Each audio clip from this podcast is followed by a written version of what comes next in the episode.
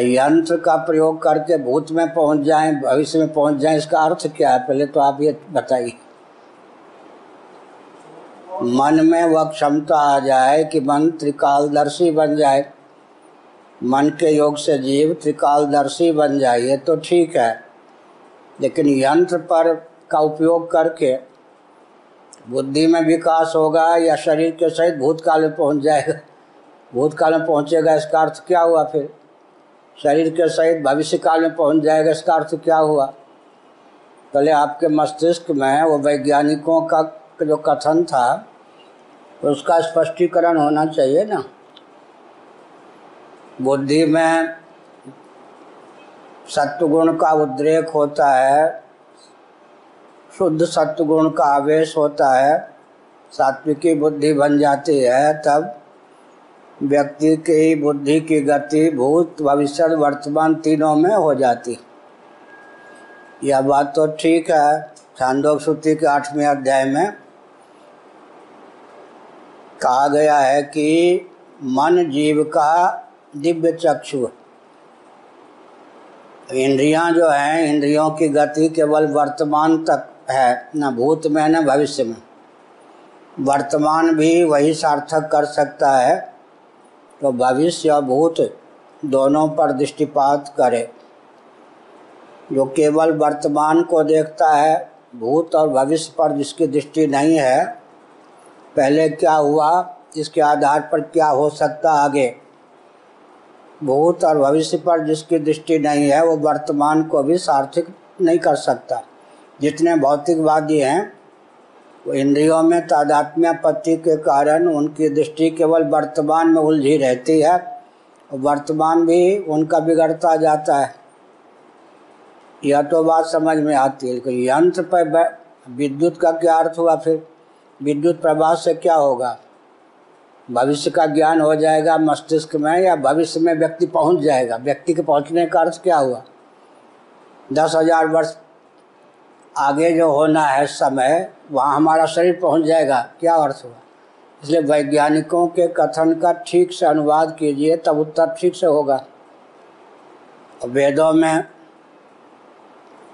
तो त्रिकालक ऋषि हुए ही हैं सब।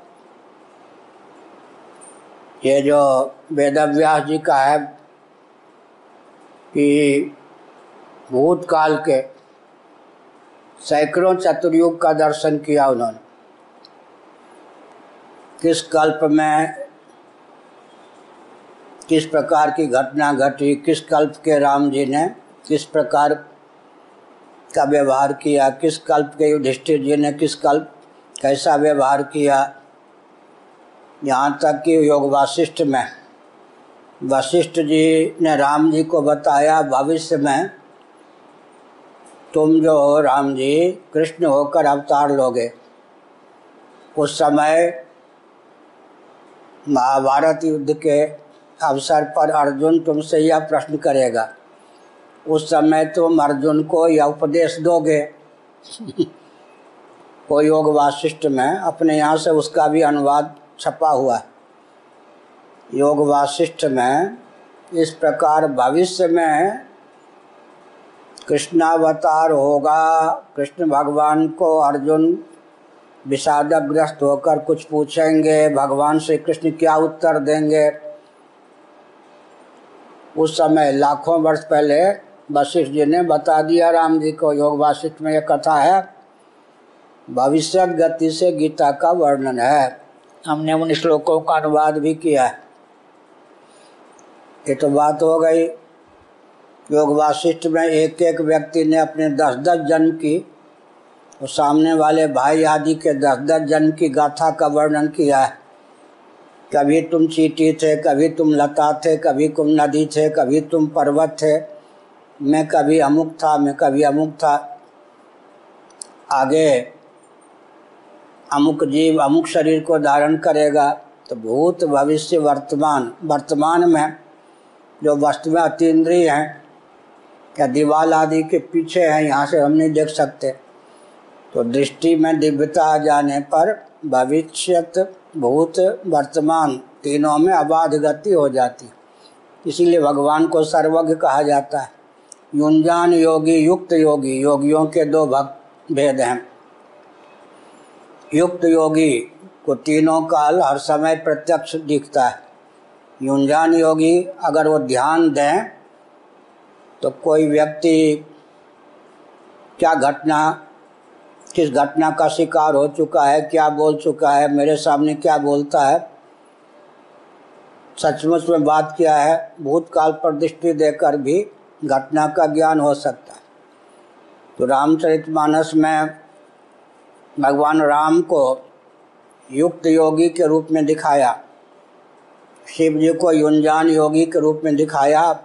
सती जी ने परीक्षा ली। राम जी की, लेकिन झूठ बोल गई। मैंने कोई परीक्षा नहीं ली। तब शिव जी ने ध्यान केंद्रित किया तो सती जी ने जो परीक्षा ली थी, उसका ज्ञान हो गया। है या नहीं? ये युंजान योगी का लक्षण है। बुद्धि के द्वारा, मन के द्वारा, या अंतकरण के द्वारा तीनों कालों का ज्ञान। दूसरी बात है, अनुमान प्रमाण। अनुमान के द्वारा भी होता है, भविष्य का आकलन हो जाता है। अब आजकल यंत्र के द्वारा मौसम ज्ञान हो जाता है या नहीं? तो चीटी आदि में तो पहले से ही यह ज्ञान है। वर्षा के जो ही आसार होते हैं तो चीटियाँ क्या करती हैं? अपने अंडे को लेकर भगती हैं।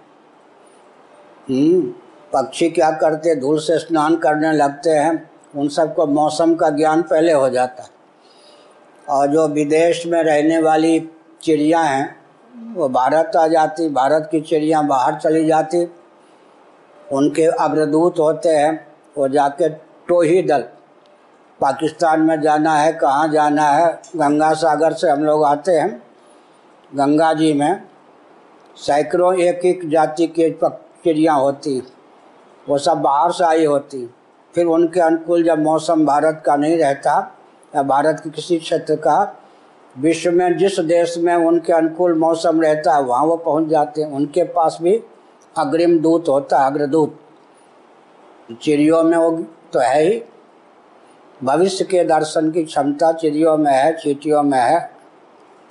और पशु पक्षी आदि रोने लग जाते हैं, गा, चिल्लाने, कुत्ते चिल्लाने लग जाते हैं, सियार बोलने लग जाते हैं, कौवा कहीं कहीं करने लग जाता है। उनको भविष्य का ज्ञान पहले हो जाता है। ये सब तो ठीक है। और मशीन पर बैठ जाएगा व्यक्ति या क्या करेगा, वो पहले आप वैज्ञानिकों ने क्या कहा, उसका ठीक से ज्ञान प्राप्त कीजिए। और होता भी है, पारद पारद शोधन का वर्णन है, पारद लिक्विड है ना? उसके संस्कार के द्वारा उसको सॉलिड बना लेते हैं, शिवलिंग आदि बना लेते हैं। पारद के संस्कार इतने हों इतने हों इतने हों। और व्यक्ति जितने संस्कार का वर्णन आयुर्वेद के ग्रंथों में है, उतना संस्कार हो जाए तो पारद की छोटी सी गोली मुँह में रख ले, आकाश में व्यक्ति उड़ने लग जाए लोक लोकांतरों में चला जाए। हम्म। या भूतकाल में कोई भव्य दृश्य था, जो लुप्त हो गया है। वो भव्य दृश्य उसके सामने प्रकट हो जाए तो मंत्र में, मणि में, औषधि में कुछ चमत्कार होता है। साधना के द्वारा, मंत्र, औषधि के द्वारा और यंत्र के द्वारा स्पष्ट ही है। हम यहाँ से उड़ नहीं सकते। ऊपर 500 किलोमीटर 1000 किलोमीटर हवाई जहाज़ के माध्यम से ऊपर चले जाते हैं। तो जो क्षमता हमारे शरीर में नहीं है, वो क्षमता यान पर बैठ के आ जाती है। राजधानी एक्सप्रेस में बैठे हैं तो यान की महिमा हुई या नहीं? हम तो उतनी गति से नहीं दौड़ सकते, परंतु हम बैठे भी रहेंगे, लेटे भी रहेंगे, सोए भी रहेंगे, लेकिन यान की गति, हमारी गति बन जाएगी। तो यंत्र का आलंबन लेने पर भी, जैसे हम कमज़ोर से बोलें तो बहुत दूर तक आवाज़ नहीं जाएगी। यंत्र की महिमा क्या है? ध्वनि विस्तारक यंत्र। वो एक किलोमीटर, दो किलोमीटर और माइक आदि की व्यवस्था सब जगह हो तो दस किलोमीटर तक आवाज़ पहुँचा दे। या मोबाइल आदि के द्वारा आजकल अमेरिका में कोई व्यक्ति है, उससे बात कर लीजिए। तो यंत्र में क्षमता हुई ना? असाधारण शक्ति, क्षमता, मंत्र के, यंत्र के माध्यम से आ जाती है। तो भविष्य की घटना या भविष्य आइए, ये प्रश्न करते हैं। भविष्य के, इनके तो हिंदी समझना कठिन है, बोलना ये तो अनुवादक चाहिए, ये जो बोलते हैं तो बहुत जल्दी बोलते हैं। बचपन में लोगों ने सिखाया नहीं कि शब्द पे शब्द ना चढ़े धीरे धीरे बोलें। एक शब्द पर तीन शब्द लाद देते। तो यंत्र का चमत्कार, मंत्र का चमत्कार होता या नहीं? यंत्र का क्या चमत्कार हुआ? मंगल ग्रह पे हम उड़ के तो नहीं जा सकते। लेकिन अगर कोई यान के माध्यम से आजकल की दृष्टि से चला जाए तो जा सकता है। तो यंत्र के द्वारा दिव्य शक्ति आ गई या नहीं यंत्र की दिव्य शक्ति का उपयोग हमने कर लिया। वायुयान से हज़ारों किलोमीटर की यात्रा हमने कर ली। तो वो सिद्धि हमारी नहीं हुई, वो यंत्र की क्षमता उस यंत्र की क्षमता का हमने उपयोग किया। तो हज़ारों किलोमीटर दूर कल अमेरिका आदि पहुँच गए। ये यंत्र की क्षमता हुई या नहीं धीरे से बोलें, लेकिन यंत्र क्या करता है? बहुत दूर तक आवाज़ को बुलंद करके, जैसे आजकल बोलते हैं, राहुल, लगता है कि बड़ा हाँ धूम मचा दे। उसको हँसी नहीं आती, लोग हँसते रहते हैं उसकी बात पर। तो यंत्र की महिमा हुई है तो हमने क्या संकेत किया? यंत्र से जो दिव्यता हमारे जीवन में नहीं है, अब डॉक्टर है आंतों का चित्र आँख से तो नहीं ले सकते, देख नहीं सकते। लेकिन यंत्र के माध्यम से बाल खाल का व्यवधान रहने पर भी वो चित्र ले लेते या नहीं, घुटने आदि का। तो यंत्र में क्षमता हुई या नहीं? यंत्र में जो क्षमता आती है, उसके मूल में तंत्र काम करता है प्रोसेस मेथड तंत्र में क्षमता आती है, मंत्र से मंत्र का अर्थ होता है किसी भी वस्तु और व्यक्ति में निसर्ग सिद्ध नियम, उसका अर्थ होता है मंत्र, समझ गए? जितने भी यंत्र हैं, उनके बीच मूल में क्या होता है? फिजिक्स की क्या आवश्यकता है? गणित के बिना फिजिक्स का गणित बहुत कठिन होता है। हमारे फिजिक्स का गणित बहुत सदा हुआ था, दसवीं में। फिजिक्स का गणित हमारा बहुत तेज था। फिजिक्स का गणित, भौतिक शास्त्र का गणित बहुत कठिन होता है।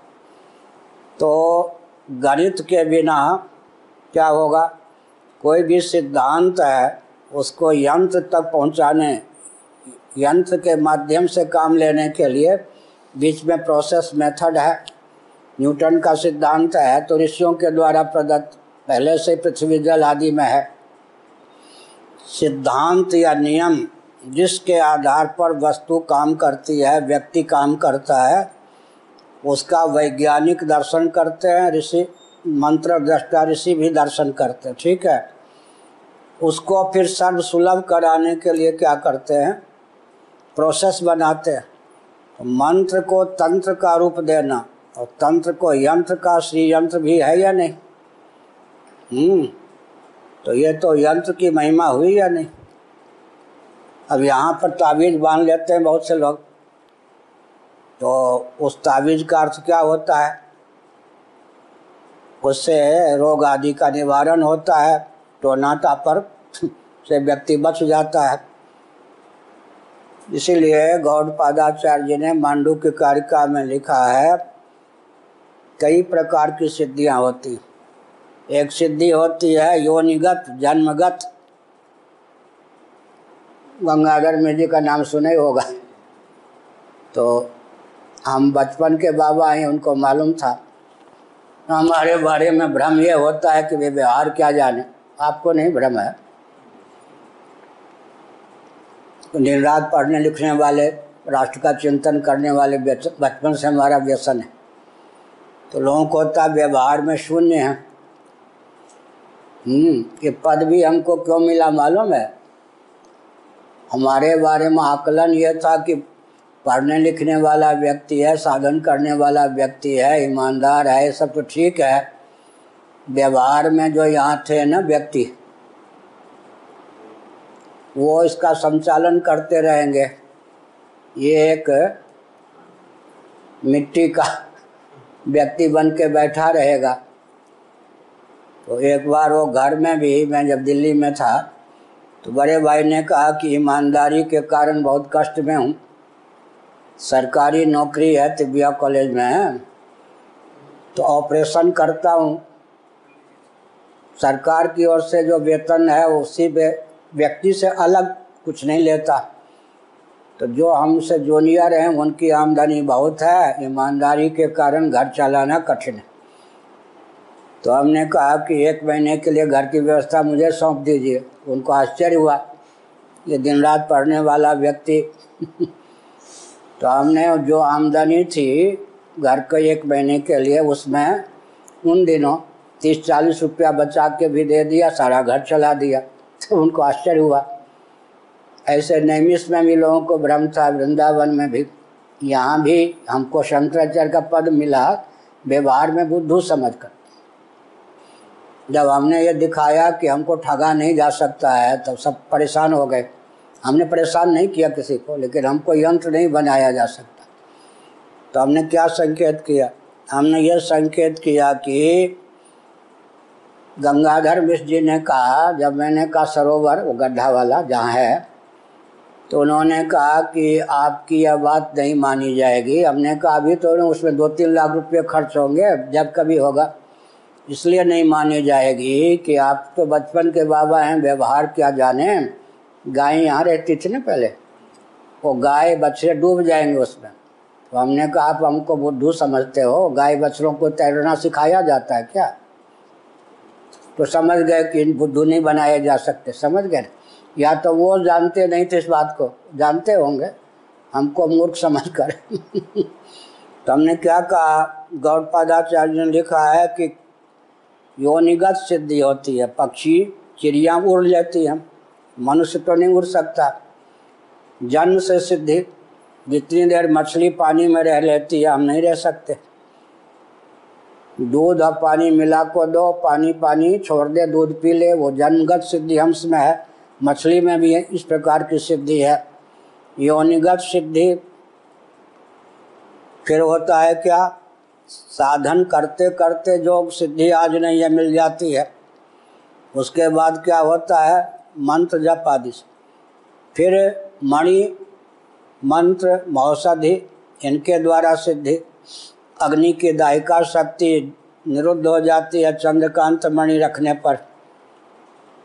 अग्नि की दायिका शक्ति, कितना भी ईंधन जलावे, वो आग प्रकाश देगी, जला नहीं सकती है। ठीक।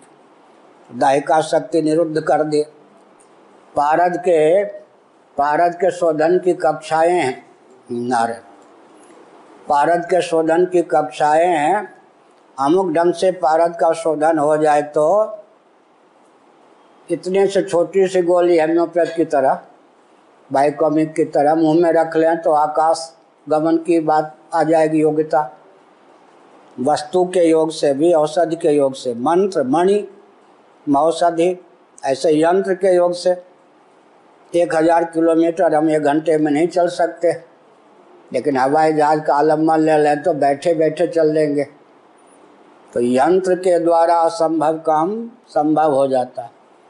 ध्वनि विस्तारक यंत्र ये सब है या नहीं? मोबाइल के द्वारा। लेकिन मोबाइल के द्वारा अमेरिका में कोई है उससे जो बात करेंगे, एक बार रात के ग्यारह बजे अशोक सिंघल जी ने नेपाल को लेकर जो मैंने संदेश दिया था मुझसे बात की, वो अमेरिका के ग्यारह बजे रात तो क्या है? शब्द व्यापक है। ये पूर्व मीमांसा का सिद्धांत। शब्द उनके यहाँ द्रव्य है और व्यापक है। कहीं शब्द गुण होता है, शब्द तन्मात्रा जब कहते हैं शब्द द्रव्य होता है। शब्द व्यापक है, तभी तो अमेरिका में बोलने वाला व्यक्ति इस समय बोल रहा है हम सुन लेते हैं। या तो हमारे पास दिव्य श्रवण की योग्यता हो, या फिर यंत्र हो। तो जो काम दिव्य दृष्टि के द्वारा, दिव्य शक्ति के द्वारा सधता है, वह यंत्र के द्वारा भी सज जाता है या नहीं? इन्होंने प्रश्न किया कि जर्मनी में वैज्ञानिक हुए हैं। उन्होंने कहा है कि भविष्य में एक यात्रा, ऐसा यंत्र बन सकता है, जिससे व्यक्ति समय की सीमा को पार कर सकता है, भूत में जा सकता है, भविष्य में जा सकता है। तो जा सकता है का अर्थ क्या है? भूत भविष्य का ज्ञान हो सकता है, ये होगा। इनकी धारणा यह है, कोई यंत्र पर बैठ जाएगा या यंत्र का प्रयोग करेगा, वो यंत्र उसको हज़ार वर्ष पहले, दस हज़ार वर्ष पहले पहुँचा देगा। वो नहीं है। व्यक्ति भूत जो काल बीत चुका, उस काल में उसकी गति हो जाएगी, माने उसकी दृष्टि उस काल को पकड़ लेगी। इसका उत्तर मैंने पहले ही दे दिया कि वेद व्यास जी का जीवन चरित महाभारत में लिखा है, उन्होंने एक एक सौ भूतकाल की ओर दृष्टि डाला एक एक सौ चतुर्युग का दर्शन किया। फिर किस युग में राम जी ने, कृष्ण जी ने क्या चरित किया? उन सब में, इसलिए तुलसीदास जी ने लिखा, कल्प भेद हरिचर्य सुभाए विविध रामायणों में राम जी के हो अयोध्या में प्रकट हुए तो ठीक है, लेकिन कई घटनाओं में भेद है।